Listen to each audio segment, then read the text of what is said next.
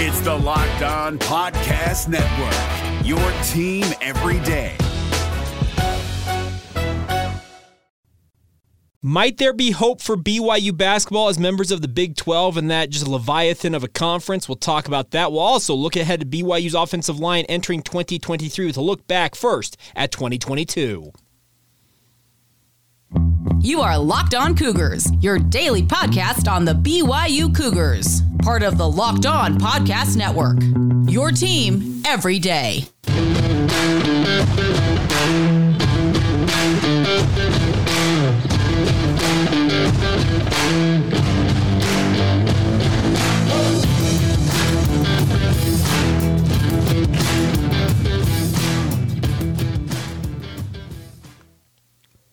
What is up, everybody? I'm Jake Hatch, your host here on Locked On Cougars, your resident BYU insider. Thank you for making Locked On Cougars your first listen of the day. Very proud to be part of the Locked On Podcast Network. The motto at the network is your team every day, and as such, we are your only daily podcast focused on the BYU Cougars. The goal here, my goal simply stated, is to make you guys the smartest BYU fans out there by giving you all the news and notes you guys need to know about when you're talking with your family and friends or even coworkers around the water cooler. All right, let's dive right today and start on the BYU football front with the BYU offensive line, obviously, very much in flux. And what we have been doing over the past week or so is we've been doing uh, position group by position group, each of our debriefings, looking back at the 2022 season and how they performed, while also getting a little bit of a peek ahead to 2023. Now, with news this week uh, coming out of uh, the just tragic death of Sione Veikoso, I guess it was late uh, over the weekend, late last week, and then also the commitment and now official signing of Weylin Lapuaho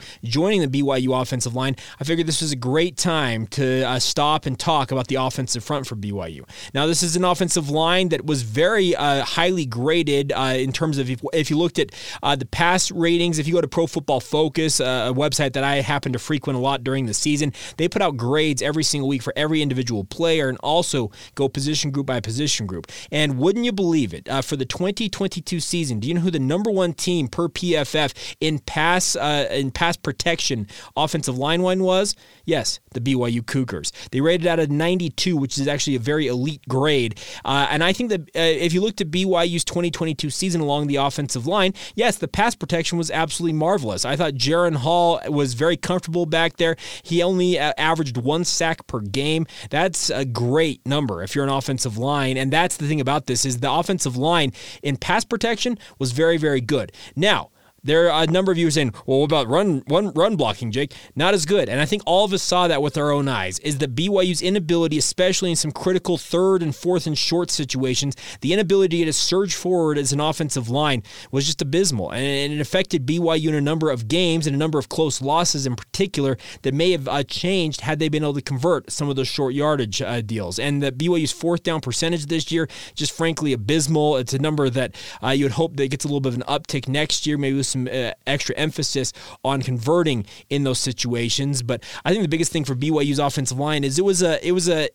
I don't know I, I want to say a good year on one front, but not as good on another. And I, I think that uh, our conversations with Clark Barrington, if, if you guys were joining us all season long, he was our weekly guest here on the show via a name, image, and likeness deal that we had with him he talked about the fact that we just need to focus on our fundamentals and getting better at that. Well, Clark decided the fundamentals apparently weren't good enough and ultimately up and transferred to Baylor. His younger brother Campbell Barrington also made the jump uh, to Baylor via the transfer portal. And then three other offensive linemen, uh, two of them graduating, and Harris LaChance and Joe Tukuafu with their eligibility expiring, they're off to pursue their fortunes in the NFL. And Blake Freeland has accepted an invite to the Senior Bowl, and it's expected that he's going to make a formal announcement at some point. Maybe he won't, but uh, accepting that uh, accepting that invite to the Senior Bowl indicates to me that he is planning on moving on with his career. So there are five uh, top level linemen, starting caliber linemen for BYU who are exiting the program this year, and that obviously is going to leave some pretty big holes for BYU. Now you combine that with the absolutely just tragic loss of Sione Veikoso, a guy that I figured could slot in starting in a number of positions for BYU in 2023. There are six offensive linemen that are no longer with the program, and that that opens up opportunities here. Now, Weylin Lapuaho, the transfer from Utah State, formerly of Bingham High School up there in South Jordan, Utah, he officially comes in, and I think he actually adds to this group and makes them, I think, a fairly uh, deep uh, unit, uh, not deep, uh, but a fairly good unit with him figuring to probably start uh, for BYU this year. Now, the way I see it, and uh, I'm, I'm going to project ahead a little bit here before I get to some other thoughts on the offensive line from 2022, is that in 2023, my projected offensive line right now, starting five wise, let's, let's be clear about this. This is my top five guys. I think that Kingsley Suamataia makes the transition from right tackle to left tackle. Even if he doesn't, he's a starter at right tackle and he's entrenched there. I think that at the guard spots, those are the big questions, I think, uh, for BYU. Uh, are you going to put Weylin Lapuaho at his right guard spot that he played for Utah State, or do you slot him in at left guard? Connor Pay is a, is just absolutely the guy at center, so that's nice to have at least two guys who are bedrock guys. Speaking of Suamataia and Connor Pay. That makes uh, your garden and uh, at least one tackle spot very, very solid. Now, I think the other two guys who factor in here alongside Weylin Lapuaho are Brayden Keim and Lisala Tai. Now, there are uh, other names we'll get to here in a minute, but I think that Lisala Tai, considering what Aaron Roderick told us in the lead up to the New Mexico Bowl, telling us that he thought Lisala Tai had an NFL future in front of him, he thought he's an uh, NFL caliber lineman, that would scream to me that Tai is either going to be a, a tackle, maybe opposite of Kingsley Suamataia, right tackle tackle, or he plays as a road grader guard despite being very, very tall for a guard. I think he's six foot seven, six foot eight. But regardless, you slot him in there, and then Brayden Keim, if he's unable to maybe make the transition to the interior, you make him your right tackle. I think that's probably your projected five going into spring ball. Now, that's a far cry from what we have seen from BYU over the past three or uh, three or so years as this offensive line. And that's the one thing about this is looking back at this 2022 season, there's some thought in my mind regarding the offensive line is that maybe, just maybe, I don't have any inside sources on this. This is just my gut reaction. I'd love to hear your guys' insight on this.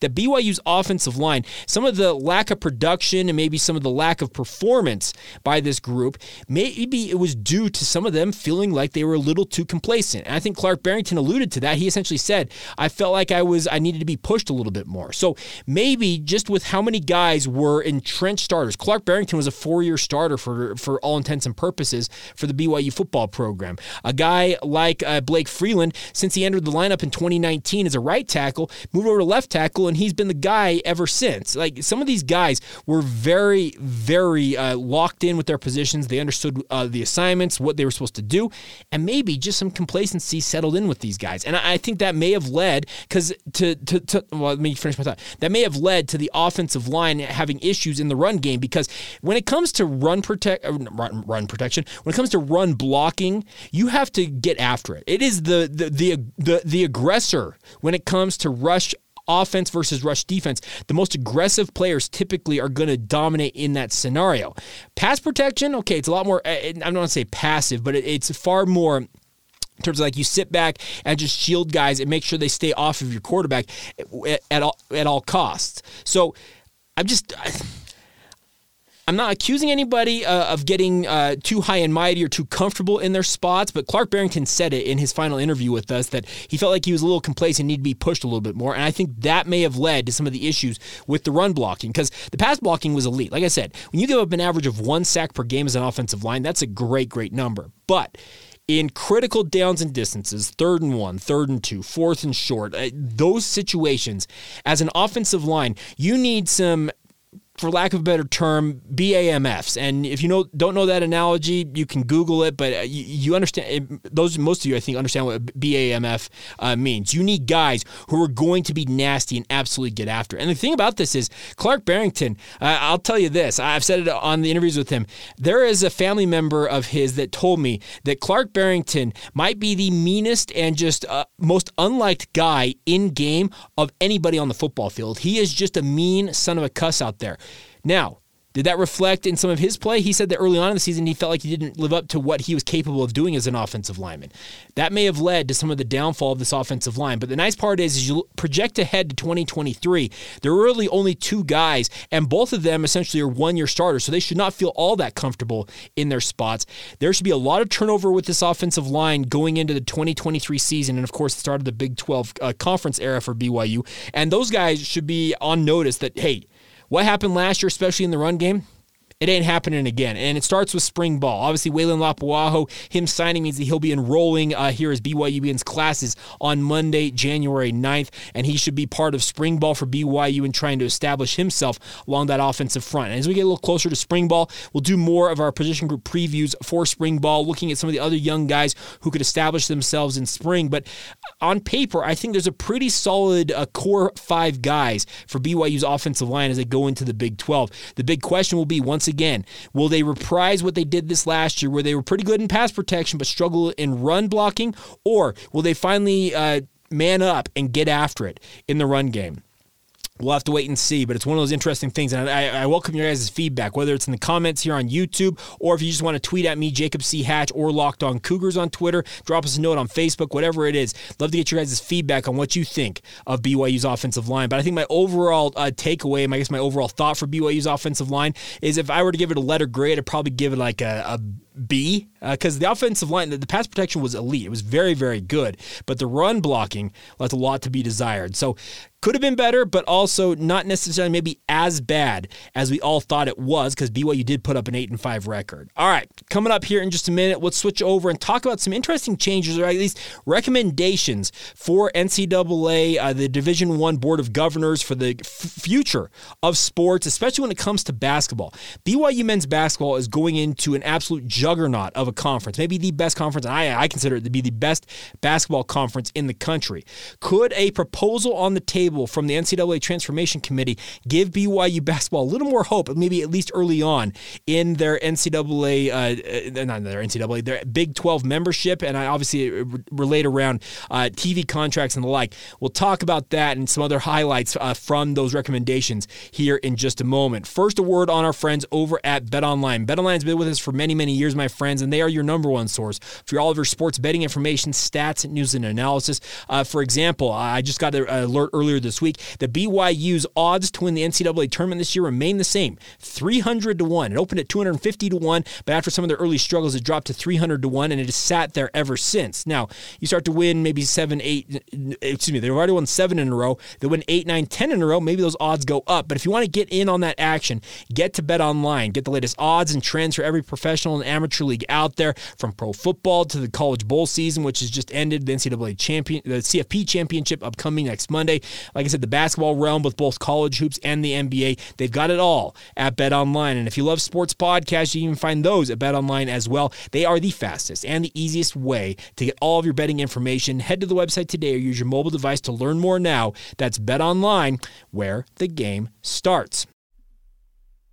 It's Kubota Orange Day. Shop the year's best selection of Kubota tractors, zero turn mowers, and utility vehicles, including the number one selling compact tractor in the USA.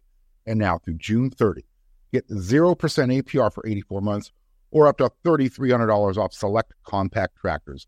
See the details at KubotaOrangeDays.com.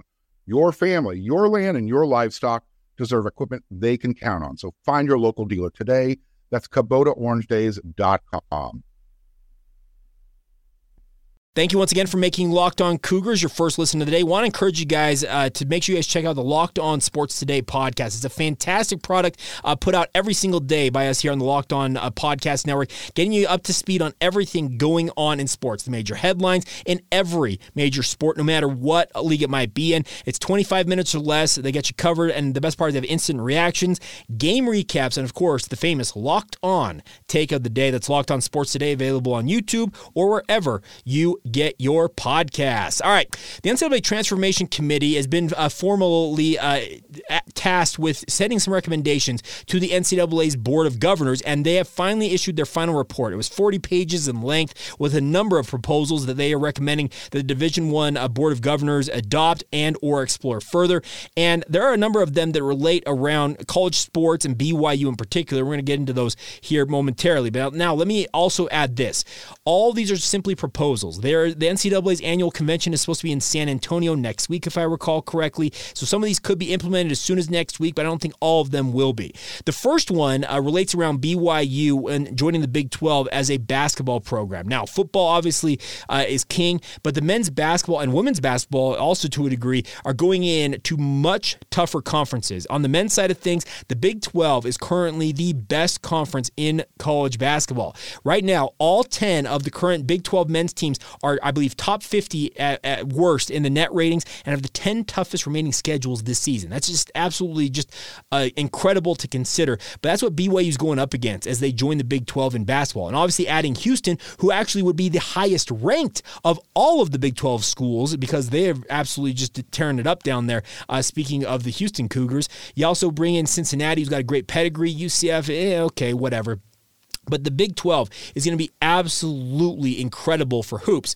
There's a proposal out there from the from this transformation committee that they want to increase the participation in postseason contests to 25% of each member. So in Division One basketball, on the men's and women's side of things, there are 360 plus teams in each of those divisions. Well, 25% of that would be 90 teams. That would mean expanding the NCAA men's and women's basketball tournament from the current 68 teams for both of them to nearly 90 teams. Now, this obviously would have to be uh, negotiated with TV contracts. I believe the NCAA has a contract with uh, CBS and Turner Sports uh, for the NCAA men's tournament in particular. The women's tournament's with ESPN, but I think the men's tournament, the contract runs through the early 2030s, uh, if I saw uh, on social media correctly. So that obviously have to be negotiated, but if you're going to expand out to 90 teams, that gives far more hope for a program like BYU, who I think is up against it. They may be the 11th team out of 12 teams in the newly formed Big 12 men's basketball. And that's no offense to Mark Pope and his squad.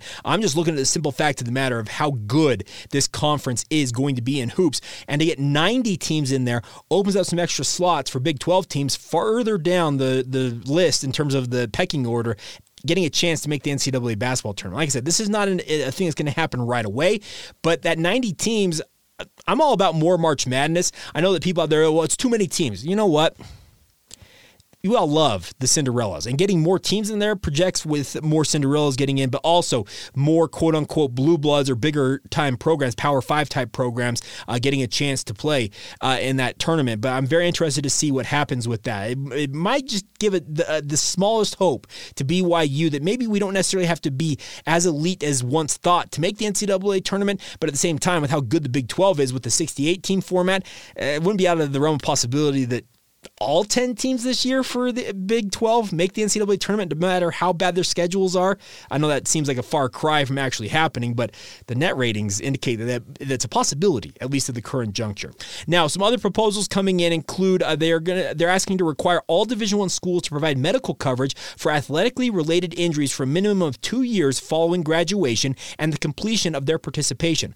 I think this is a no-brainer. This should absolutely be part of this. These are athletes, and trust me, I'm married to a former Division One athlete who is still dealing with some of the injuries that she picked up, and none of them are major. My wife didn't have any major injuries during her time playing softball, but the the fact of having uh, medical coverage for those two years beyond graduation would have made a world of difference for us. Uh, we got married her senior year, and to have those, that maybe that two years beyond that to have dealt with uh, some of the physical maladies that she picked up. And like I said, none of them are crazy things, but in football in particular, think about all the shoulder surgeries, knees, man, uh, every other surgery out there, all the injuries that go through football players and their careers, how different it might be if they had an extra two years to make sure everything was hunky dory with their bodies, I guess as well as they possibly could be. And that could be on the school's dime. I know that schools aren't necessarily probably thinking, why are you going to make us pay extra? But for these young men and young women to be competing at the level they're competing at, you can give that to them. The other thing says that the recommendation says that a national coverage model might be needed to help programs cover some of the costs. So if they could get the NCAA to help foot some of the costs, that would help out immensely with regards to getting schools on board with this. Other things uh, requiring schools to offer athletes who are on full scholarship the ability to return to school within 10 years uh, to, of leaving to complete their degree. Uh, some schools do this, uh, and there are actually other schools out there that this exists for every student. I believe Harvard has a long-standing policy. If you're admitted to Harvard, you can come back at any time during your life, even if you leave early without graduating and finish your degree at Harvard. This would uh, uh, extend out. I think this is a great thing. BYU, to their credit, has done a very good job at bringing athletes back who have not uh, finished their degrees and helping them, putting um, them through school, paying for them uh, essentially as if they were scholarship athletes still to help them finish their degrees. And I think it's a phenomenal thing that if the NCAA could require this, it would give more athletes that opportunity to get that done.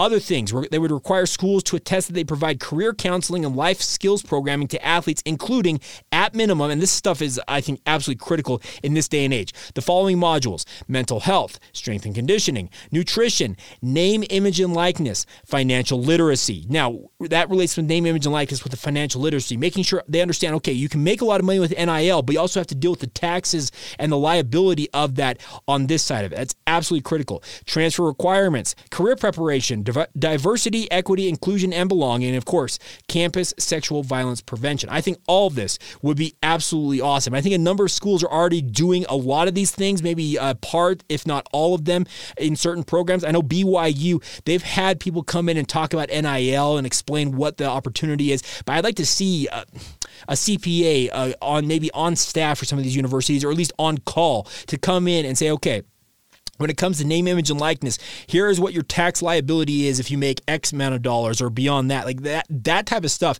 is something that a lot of these athletes, especially with the name, image, and likeness era that is um, uh, just kind of around very recently, I don't think a lot of these athletes, and it's nothing against them, I don't think they fully understand the impact of how much uh, taking the money that they're getting via NIL, and a lot of it, obviously, Uncle Sam is going to want his cut of it. So that's the thing they have to weigh and make sure that they understand. I think it'd be absolutely critical that the schools, BYU included, make sure they give all of this opportunity, uh, not this opportunity, give all these uh, the the skills programming, uh, career counseling, that type of stuff. And that's the other thing about this with name, image, and likeness in the Royal Blue Collective that BYU launched. They're already doing this and they've already implemented some of this. So maybe BYU had a little bit of a foresight on this, maybe heard about some of this coming down the pipe and built that in to their current uh, uh, preferred collective with the Royal Blue. And I think it's a, it's a very very cool thing that they are doing, and hopefully they can expand on that with some of these recommendations. Now, a couple uh, more notes before we uh, finish up with some of these recommendations. They also are recommending a review of one, the revenue distribution model,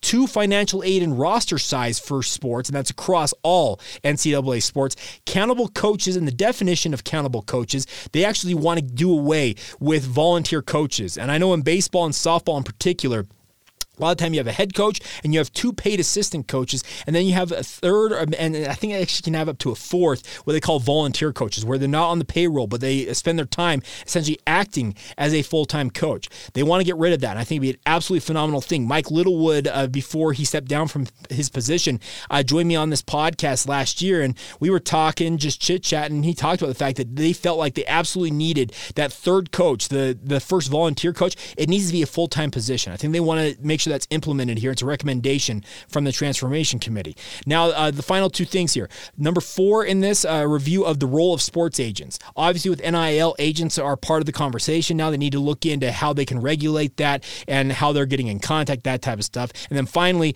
the playing and practice seasons. Now, those are obviously going to be ongoing things. They're going to revamp how things are going. Uh, gone are two a days, all fall camp long for football. That's been done away for four or five years now, but they want to continue to examine all that. And then the final note here, and this applies to BYU football, considering uh, they are entering the Power Five. They're saying the committee recommends a review of the FBS attendance requirements to, quote, establish more effective distinctions between football subdivisions.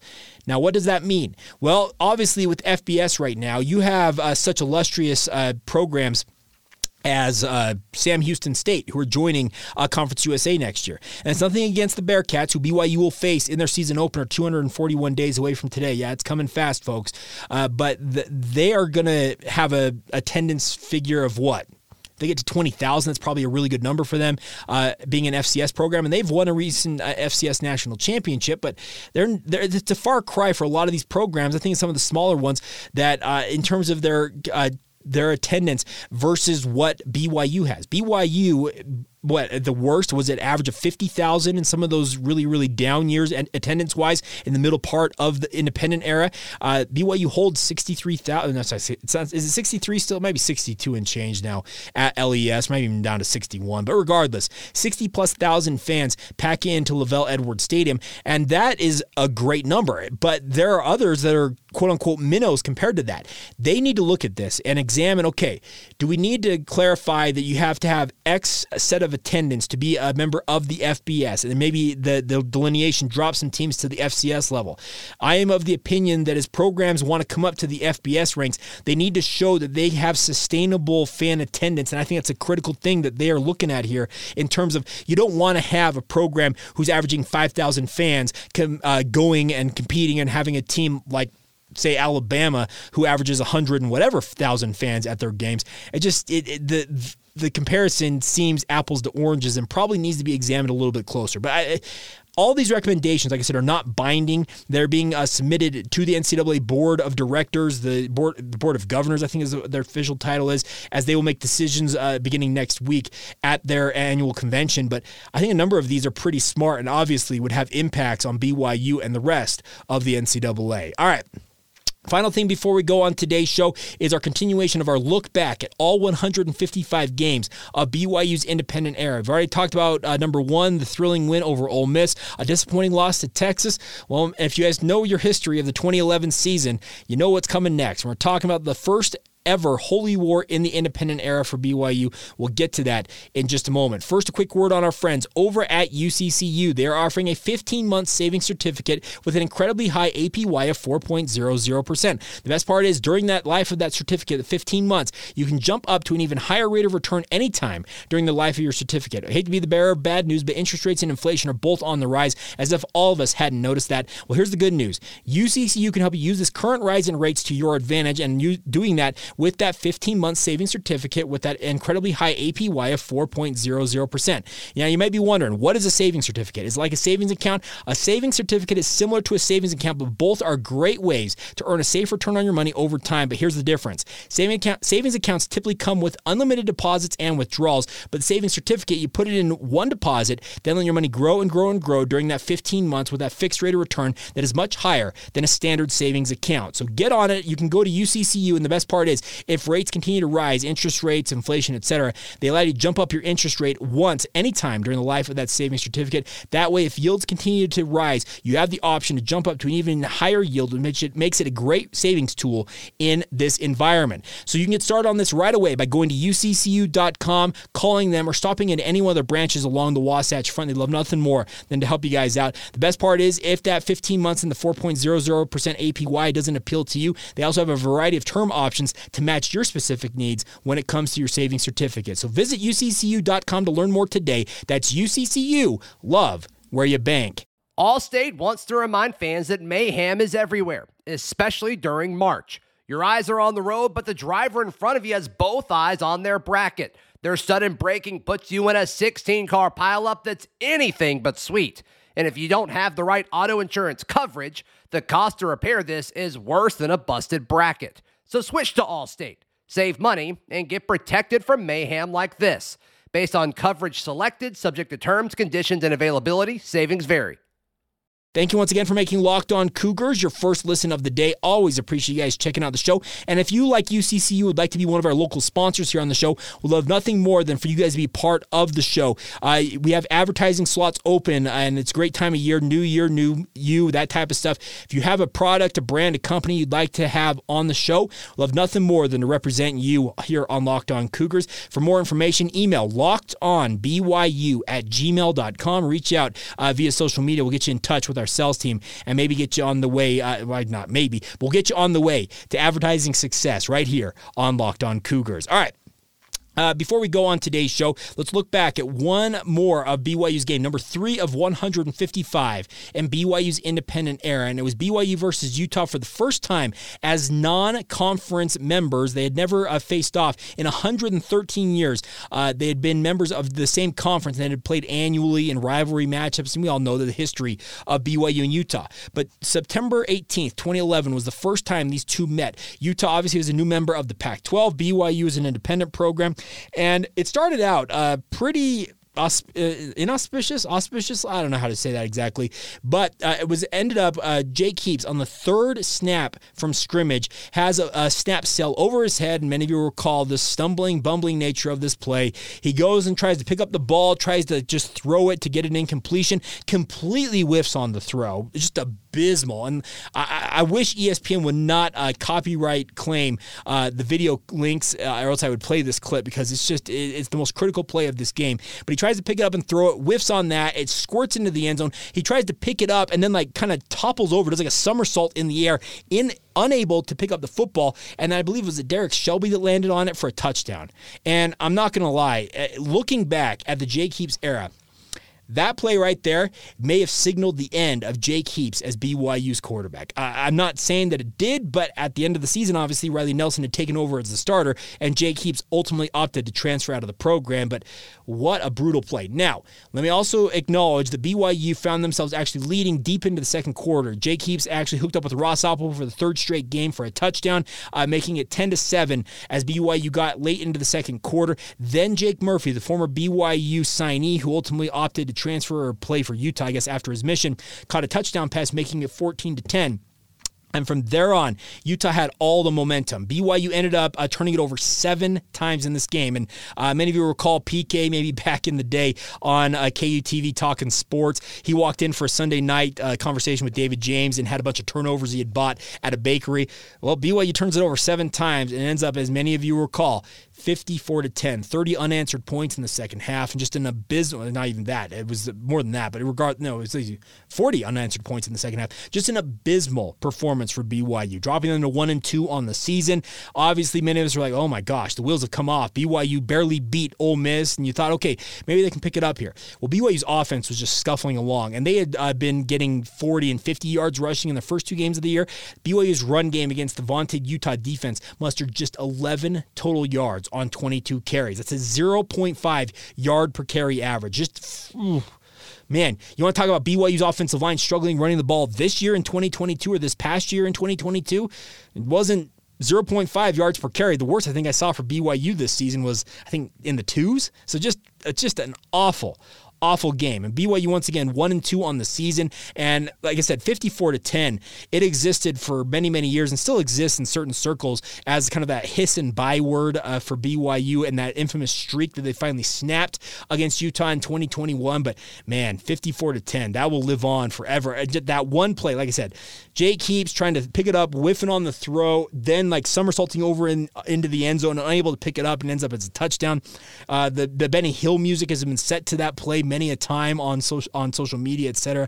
Just uh, man, one of those games that uh, looking back at it, you're like, man, I that it's crazy to think it's that long ago, but at the same time, many of you recall exactly where you're at, where you were sitting at LaVell Edwards Stadium watching that on TV. You'll exa- remember exactly what happened because I remember vividly where I was at. I, I just recently started working in sports media, as I mentioned, it was my first year really uh, working, and I actually was watching this one remotely. I was doing some stuff with pre and post game coverage. I was watching it in a studio, and I just remember thinking, "What did he just do? He was, he whiffed on throwing the football, and oh, he just turned it. Oh my gosh, it's a touchdown for you! Like, what just happened?" Like Scotty G, Scott Garrard, who I work with at the KSL Sports. What the hell just happened? Uh, that there is just one of those plays that you will forever remember, and it's that one for Jake Heaps. But BYU dropped to one and two as a result, and UCF was coming to Provo the very next week, and many of us, uh, yours truly included, wondered could this season spiral out of control? BYU's first year in independence, suddenly they're one and two. Could things really get out of hand? And BYU, well UCF was coming to town. We didn't necessarily quite know what to expect, and we'll talk about what happened against the, what was then, I believe, the Golden Knights. They're now just the Knights on uh, next our next edition of the podcast coming up tomorrow. So thank you once again for making Locked On Cougars your first listen of the day.